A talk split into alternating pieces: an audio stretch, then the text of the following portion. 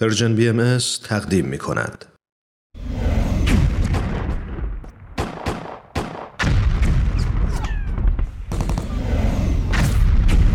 معماران صلح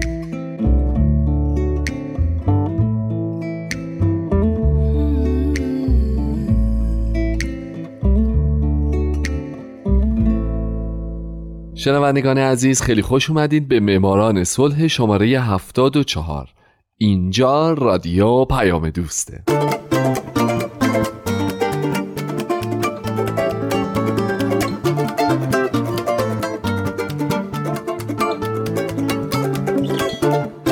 درود به شما فارسی زبانان این دهکده جهانی. من هومن عبدی هستم به معماران صلح خوش اومدید. برنامه‌ای که اختصاص داره به برندگان نوبل صلح.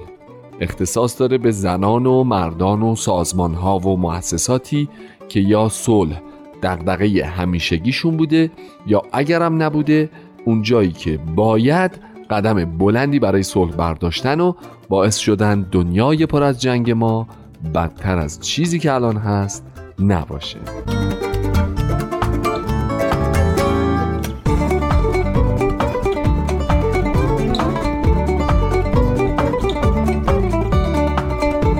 این هفته سال 1975 میلادی آندر دیمیتروویچ ساخاروف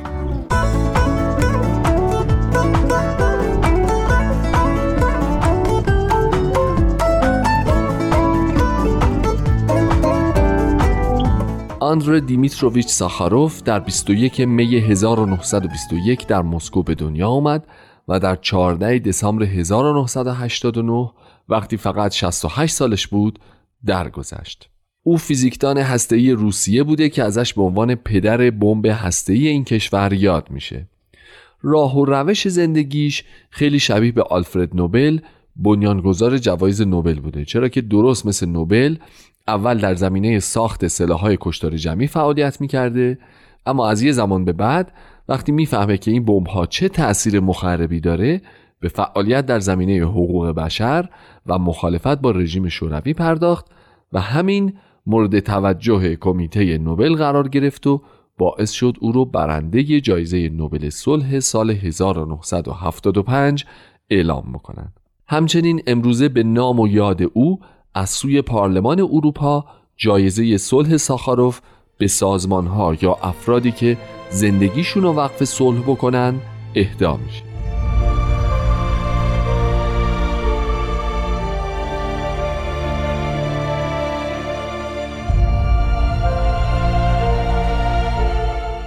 پدر آندره معلم فیزیک و نوازنده مبتدی پیانو بود که بعدها در دانشگاه دولتی مسکو تدریس کرد. مادرش نبیره فرمانده نظامی یونانی تبار سرشناسی به نام الکسی سمنوویچ سوفیانو بود. همچنین پدر بزرگ آندره وکیل صاحب نامی بوده در امپراتوری شوروی که به شدت به آگاهی اجتماعی و اصول بشر دوستانه معتقد بود و احترام میذاشت.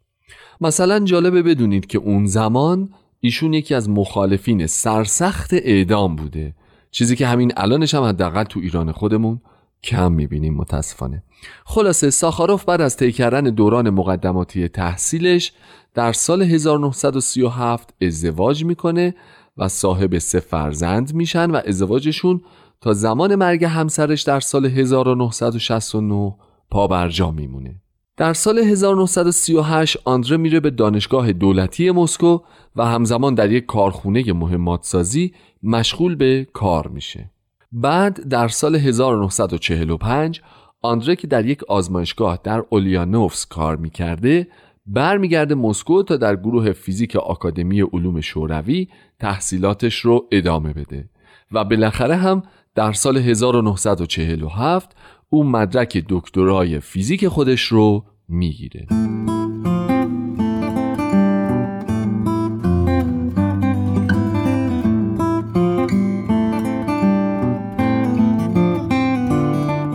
ساخاروف بعد از جنگ جهانی دوم تحقیقاتش رو در زمینه پرتوهای کیهانی شروع می‌کنه و در سال 1948 جذب پروژه بمب اتمی شوروی میشه.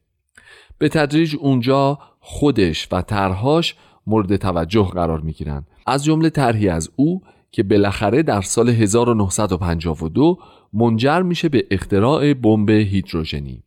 در سال 1961 یک بمب 5 مگاتونی یا 5 میلیون تونی از همین گونه توسط شوروی آزمایش میشه که هنوزم رکورد قوی ترین بمب هسته‌ای که تا حالا منفجر شده رو داره. ساخاروف در اون زمان تصورش بر این بوده که کاری که داره می‌کنه درسته و کاراش رو گناهانی آگاهانه نمی‌دونسته.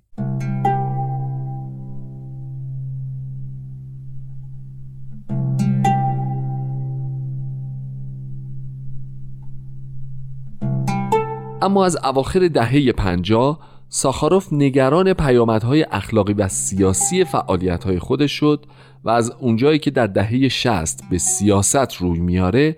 با گسترش تسلیحات هسته‌ای به مخالفت می‌پردازه و مسررانه خواهان پایان آزمایش های هسته‌ای در جو میشه. او به شدت تلاش می‌کنه پیمان منع آزمایش های هسته‌ای به سرانجام برسه. پیمانی که در سال 1963 امضا شد و به موجب اون سه کشور شوروی، آمریکا و بریتانیا پذیرفتند که آزمایش های هسته‌ایشون رو تنها به آزمایش در زیر زمین محدود بکنند.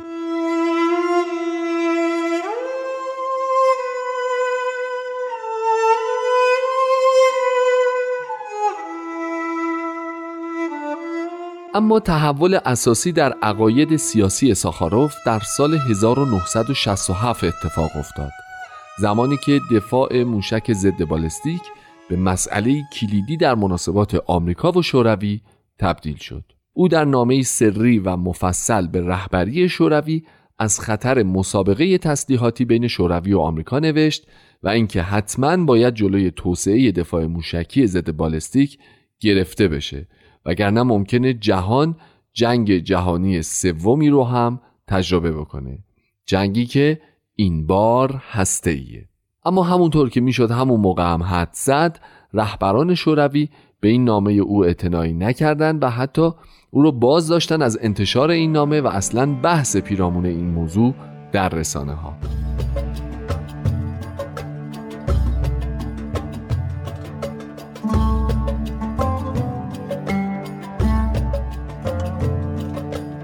البته آندر دیمیتروویچ ساخاروف برنده جایزه نوبل صلح سال 1975 به حرف رهبران گوش نداد و مقاله نوشت در همین مورد موشک های ضد بالستیک و این مقاله در سامیزداد منتشر شد اینم بگم که سامیزداد تشکیلاتی پشت پرده بود در سراسر بلوک شرق که نوشته های سانسور شده رو در اون با دست می نوشتن و دست به دست منتشر می کردن. این مقاله در بیرون از شوروی هم حسابی سر و صدا بپا کرد و باعث شد شوروی ساخاروف رو محروم بکنه از تمام پژوهش های نظامی بنابراین او به ناچار به مطالعه فیزیک پایه نظری پرداخت و در سال 1970 همراه با دو نفر دیگه کمیته حقوق بشر اتحاد جماهیر شوروی رو بنیان گذاشت و در سال 1972 هم سه سال بعد از مرگ همسرش با همکار فعال حقوق بشر خود یلنا بونر ازدواج کرد و زندگی هر دوشون به خاطر فعالیت های حقوق بشری تا پایان زیر فشارهای شدید از سوی حکومت اتحاد جماهیر شوروی بود.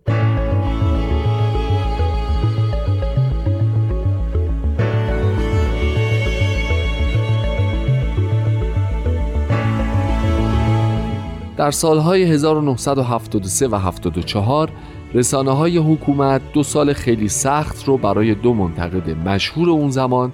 یعنی ساخاروف و سولزنیتسین نویسنده شهیر روس و برنده جایزه نوبل ادبیات سال 1970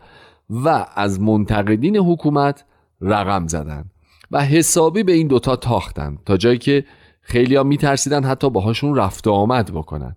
ساخاروف با اینکه بعضی از عقاید سولزنیتسین از جمله عقیدش در مورد بازگشت به فرهنگ اسلاو رو قبول نداشت اما عمیقا به خاطر شهامتش او رو میستود و بهش احترام میگذاشت.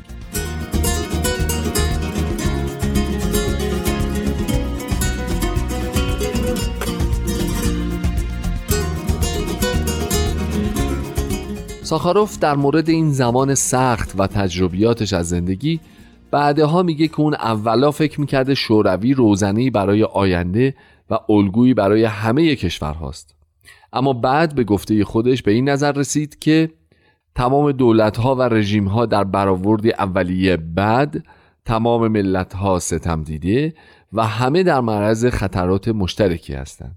او دولت شوروی رو به سلولی سرطانی تشبیه می‌کنه که توسعه طلبه مخالفان رو سرکوب می‌کنه ساختار قدرت خودکامه ای داره هیچ نظارت عمومی رو نمیپذیره و جامعه بسته تشکیل داده تا شهروندانش چیزی به غیر از اون چیزی که او می‌خواد رو نفهمند. پس او در مقالاتش سعی داشت به همه بفهمونه که اصول حقوق بشر باید به عنوان اساسی نو برای تمام سیاست ها مطرح بشه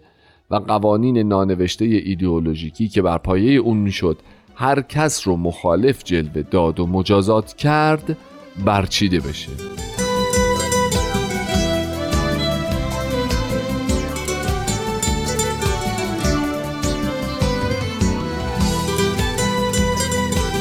دوستان عزیز از اونجایی که وقت این برنامه معماران صلح تموم شده به نظرم بهتره که در برنامه بعدی برنامه 75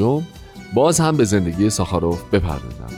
پس من هومن عبدی قبل از خداحافظی باز هم ابراز امیدواری می کنم شمایی که الان یکی از شنونده های برنامه بودین در آینده یکی از برندگان نوبل صلح باشید شاد باشید و خدا نگهدار.